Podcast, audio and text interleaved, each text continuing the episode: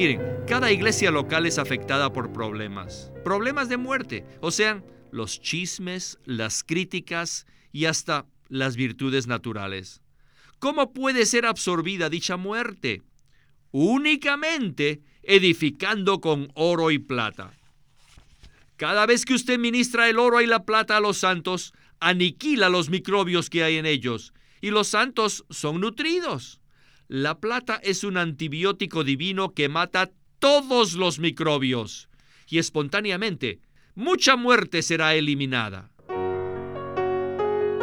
Bienvenidos al Estudio Vida de la Biblia con Witness Lee. Un estudio completo, detallado y riguroso, libro por libro, desde Génesis hasta Apocalipsis, que se centra en experimentar a Cristo como vida a fin de cumplir el propósito eterno de Dios. Pueden escuchar gratuitamente todos los programas radiales del Estudio Vida o leer en línea los libros del Estudio Vida en nuestra página de internet radio ele ese eme punto com. Una vez más, radio ele ese eme punto com. La meta de la vida cristiana no es simplemente ser personas buenas y cuando muramos irnos al cielo. En Primera de Corintios vemos que la meta es que seamos edificados como un edificio espiritual, que finalmente llegará a ser la morada de Dios en la tierra. En breve, este edificio no es otra cosa que la iglesia, la cual llega a ser el verdadero templo de Dios en la tierra. Queridos radioescuchas, qué llamamiento tan maravilloso hemos recibido. Nuestra verdadera obra en la vida cristiana es una obra de edificación. Y Pablo nos instruye para tal propósito en Primera de Corintios, capítulo tres, versículos del nueve al trece, que dice: porque nosotros somos colaboradores de Dios, y vosotros sois labranza de Dios, edificio de Dios, conforme a la gracia de Dios que me ha sido dada. Yo, como sabio arquitecto, puse el fundamento, y otro edifica encima. Pero cada uno mire cómo sobreedifica, porque nadie puede poner otro fundamento que el que está puesto, el cual es Jesucristo. Y si sobre este fundamento alguno edifica oro, plata, piedras preciosas, madera, heno o hojarasca, la obra de cada uno se hará manifiesta, porque el día la declarará, pues por el fuego es revelada, y la obra de cada uno, cual sea, el fuego mismo la probará. Con estos versículos damos también la bienvenida a José Ramón Asencio, quien nos acompañará en este estudio vida que se titula La obra que edifica con materiales transformados. Saludos, José Ramón. Bienvenido una vez más al programa. Me alegro de estar aquí para digerir este mensaje juntos. La visión de que Dios desea obtener un edificio con materiales preciosos y únicos es una visión que debe controlarnos y regirnos en nuestra vida cristiana. La visión central del Nuevo Testamento es Cristo y la Iglesia. Hoy veremos qué es la Iglesia. Espero que todos los que nos escuchan puedan abrir su corazón al Señor y a su palabra, porque lo que se hablará hoy es muy crucial.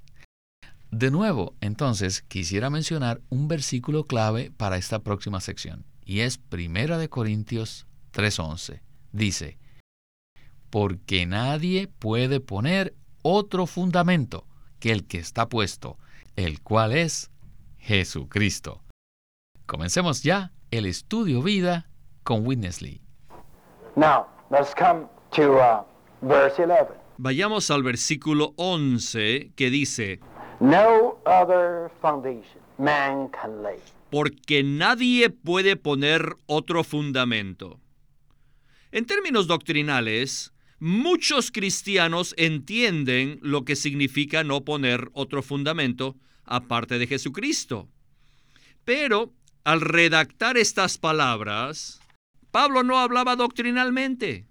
Él se daba cuenta de que los corintios, al decir que eran de Pablo, ponían otro fundamento.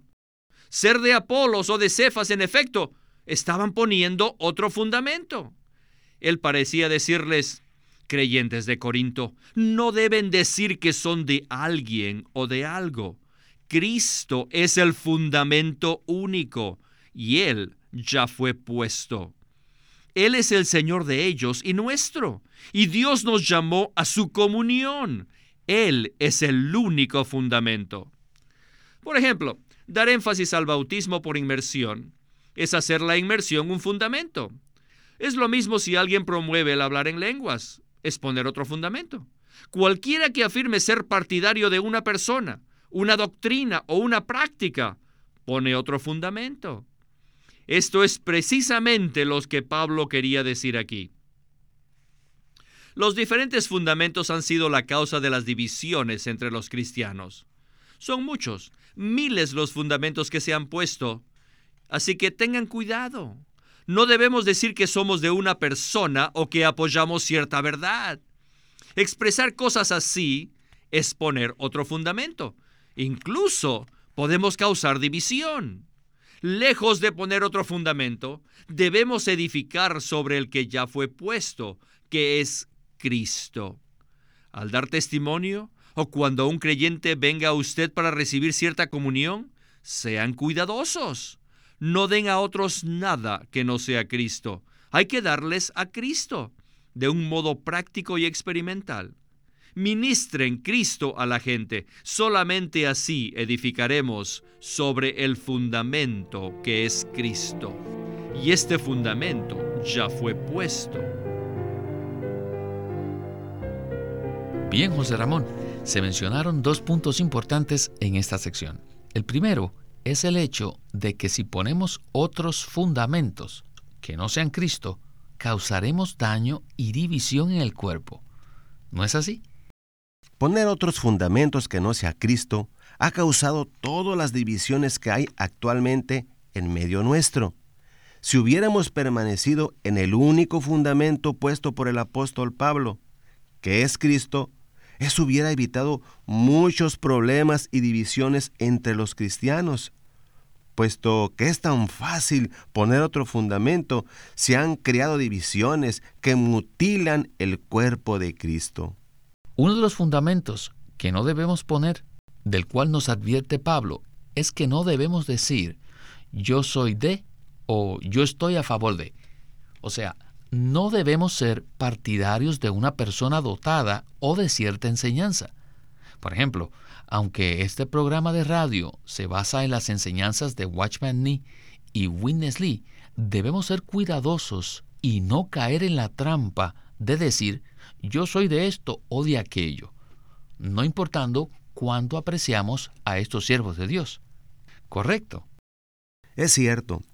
Porque tan pronto ponemos como nuestro cimiento a cierta persona, cierta doctrina o cierta práctica, estamos poniendo otro fundamento y esto causa división. Nuestro único fundamento es Cristo. Aunque podemos apreciar ciertas personas o estimar algunas doctrinas o prácticas excelentes como el bautismo por inmersión o el presbiterio, estas no son el fundamento correcto.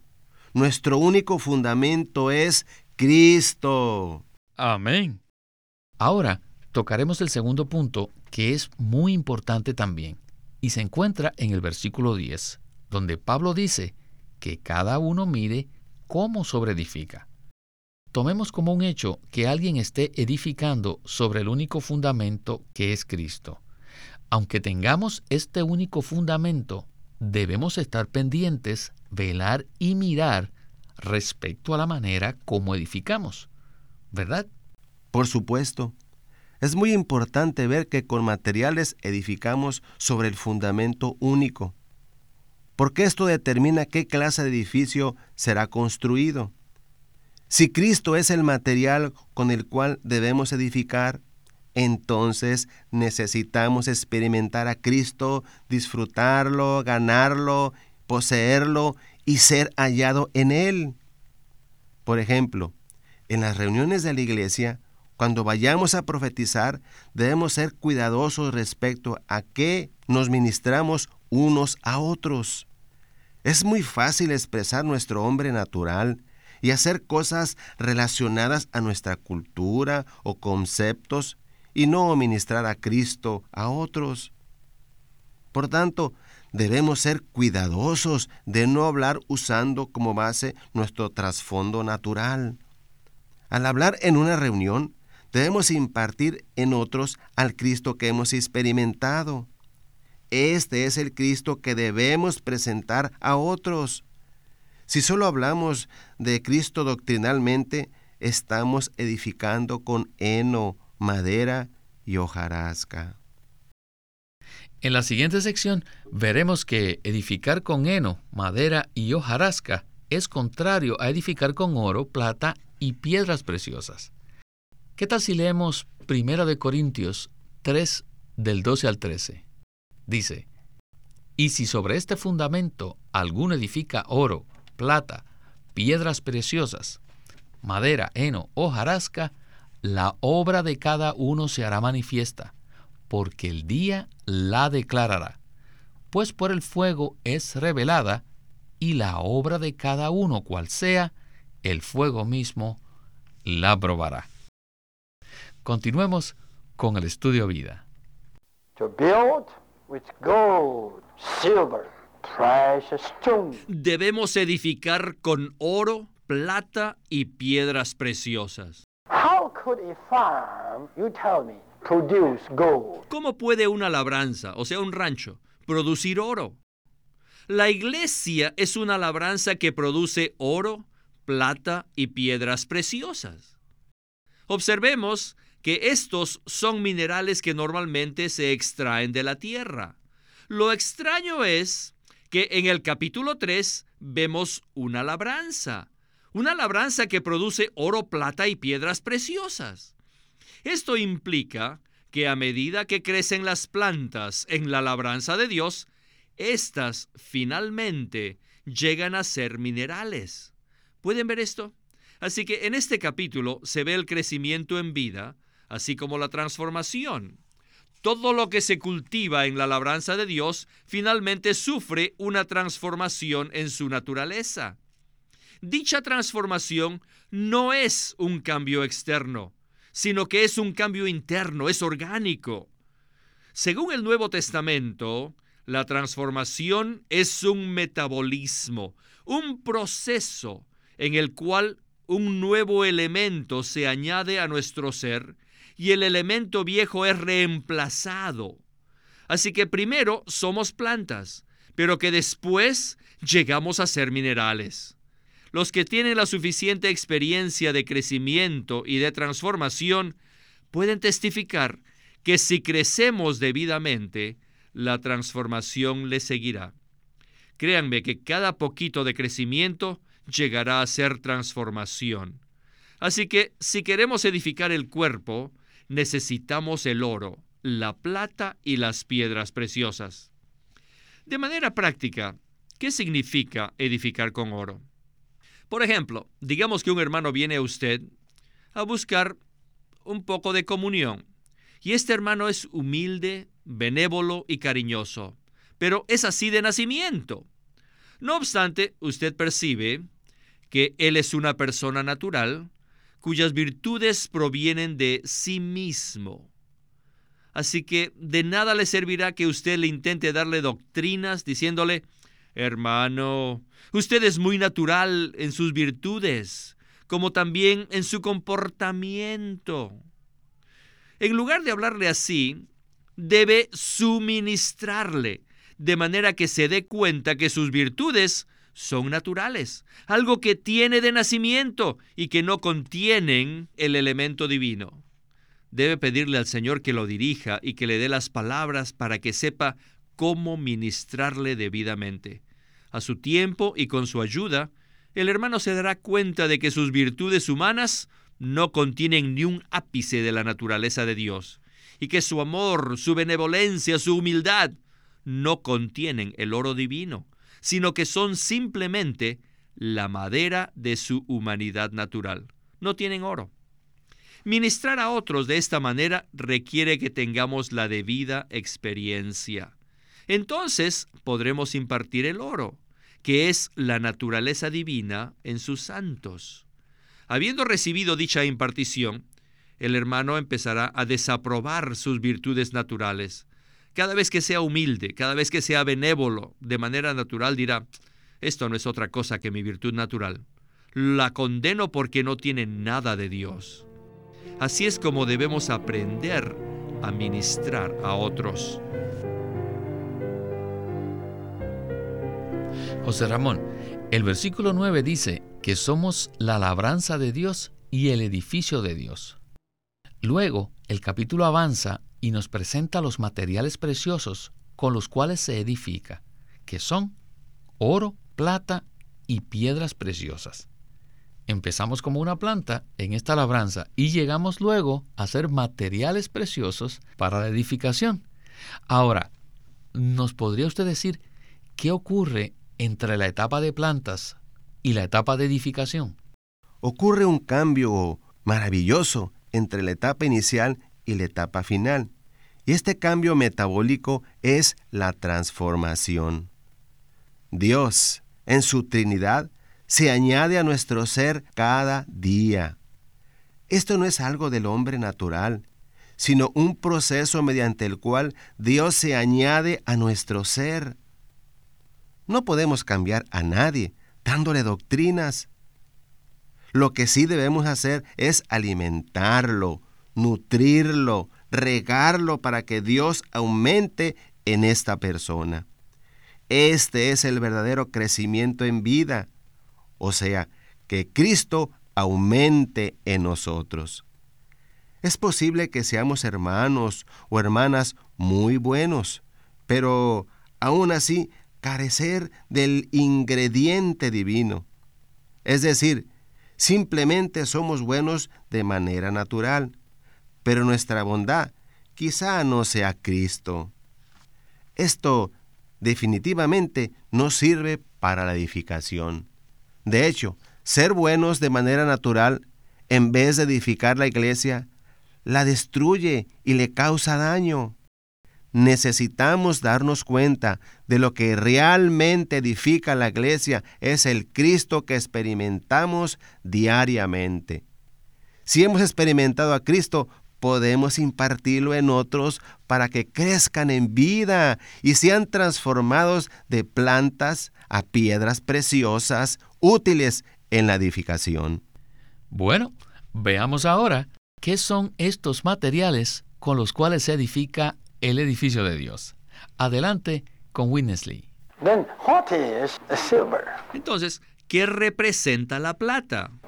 Silver refers to the redemptive work of Christ. La plata se refiere a la obra redentora de Cristo. Si buscamos más del Señor, con el tiempo nos daremos cuenta de que no importa lo que seamos en nuestro ser natural, somos personas caídas, y que en nuestra bondad y aún nuestro amor existe el elemento pecaminoso.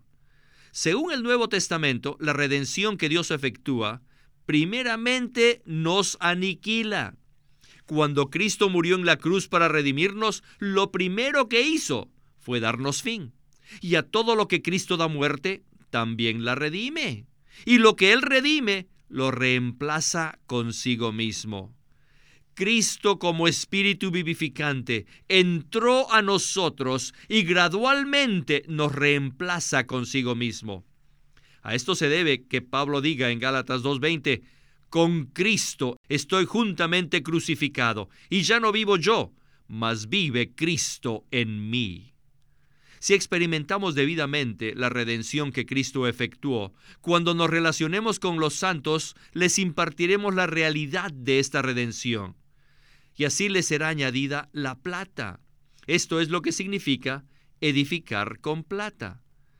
Miren, cada iglesia local es afectada por problemas, problemas de muerte, o sea, los chismes, las críticas y hasta las virtudes naturales. ¿Cómo puede ser absorbida dicha muerte? Únicamente edificando con oro y plata.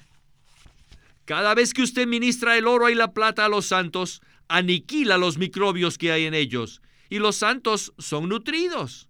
La plata es un antibiótico divino que mata todos los microbios y espontáneamente mucha muerte será eliminada. Entonces, ¿qué son las piedras preciosas? Las piedras preciosas son la totalidad del oro y la plata. Cuando experimentamos la naturaleza de Dios y la obra redentora de Cristo, el resultado es que somos transformados por el Espíritu.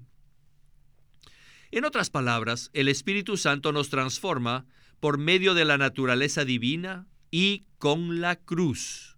De esta manera llegamos a ser piedras preciosas.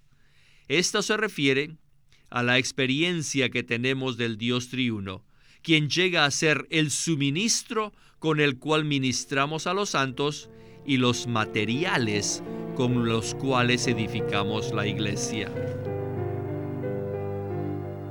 José Ramón, ya que se nos está acabando el tiempo, ¿cuáles son sus comentarios finales acerca de estos materiales? Es maravilloso darnos cuenta de que podemos disfrutar al Dios triuno y edificar con las experiencias que tenemos de Él.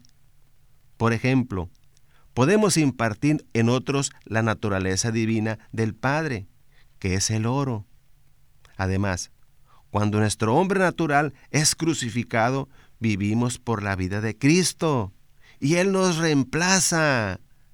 La redención incluye ser aniquilados, ser devueltos a Dios y ser reemplazados con lo que Cristo es. Esto es edificar con plata. Y las piedras preciosas se constituyen cuando experimentamos la obra transformadora de Dios, el Espíritu. El Espíritu Santo nos transforma metabólicamente mediante la naturaleza divina con la cruz. De esta manera llegamos a ser piedras preciosas.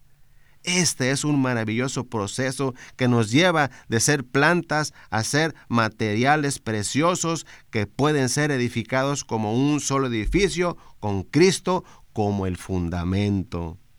Y es interesante notar que al final de la Biblia vemos los mismos materiales en la Nueva Jerusalén.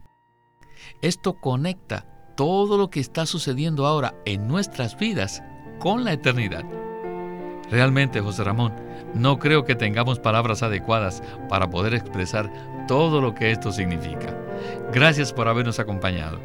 Gracias por invitarme a su programa.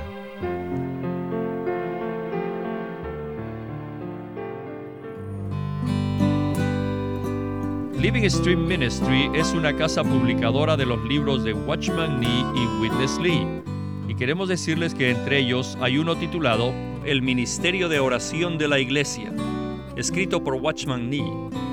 Este libro presenta qué clase de ministerio de oración debe tener la Iglesia en un mundo que necesita a Dios desesperadamente. Muchas veces Dios parece estar limitado e impedido a realizar su propósito. Y a pesar de las constantes necesidades, su capacidad no tiene límite. Sin embargo, existe un límite a lo que Él está dispuesto a hacer sin la cooperación de la Iglesia por medio de oración. La oración de la Iglesia tiende los rieles sobre los cuales Dios puede desplazarse para cumplir su propósito eterno. En el Ministerio de Oración de la Iglesia, Watchman Nee presenta los principios bíblicos relacionados con la clase de oración que ata en la tierra lo que es atado en el cielo y desata lo que se desata en el cielo. Mediante la oración de la Iglesia, todo límite y todo estorbo al cumplimiento de la voluntad de Dios puede ser eliminado. Esperamos que todos puedan leer este libro llamado El Ministerio de Oración de la Iglesia para que el propósito de Dios en la tierra pueda ser cumplido. El Ministerio de Oración de la Iglesia, escrito por Watchman Nee. Watchman Nee llegó a ser cristiano en la China continental en mil novecientos veinte, a los diecisiete años de edad, y ese mismo año comenzó a producir sus primeros escritos. En casi treinta años de ministerio se demostró claramente que él era un don especial que el Señor dio a su cuerpo con el fin de adelantar su obra en esta era. En mil novecientos cincuenta y dos fue encarcelado por su fe en Cristo y permaneció en la prisión hasta su muerte en mil novecientos setenta y dos. Sus palabras, sus escritos, continúan siendo una rica fuente de revelación y provisión espiritual para el pueblo cristiano de todo el mundo. Witness Lee nació en mil novecientos cinco y fue criado en una familia cristiana. A la edad de diecinueve años fue completamente capturado para Cristo, a quien se entregó incondicionalmente para predicar el Evangelio el resto de su vida.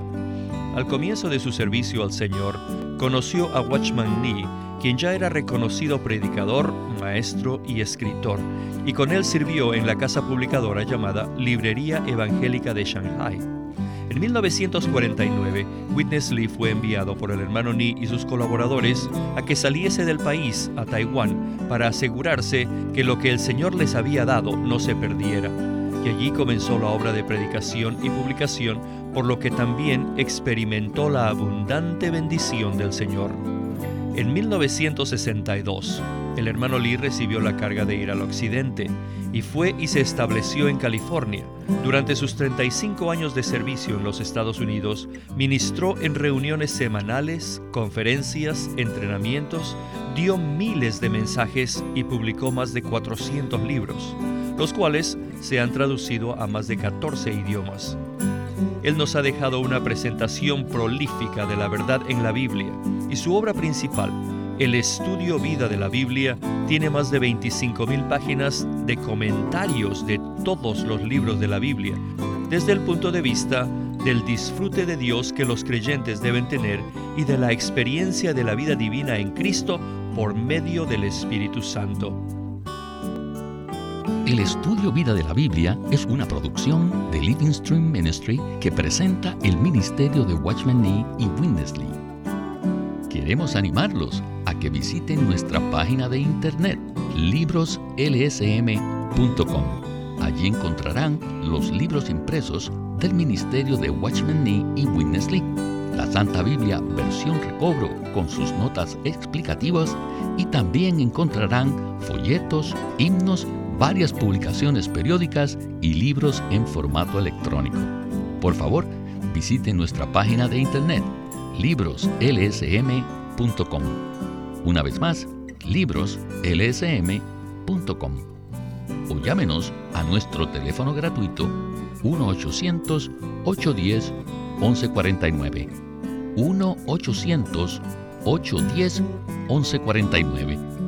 Además, si desean, pueden comunicarse con nosotros enviándonos un correo electrónico a estudiovida arroba L S M punto org. Una vez más, estudiovida arroba L S M punto org.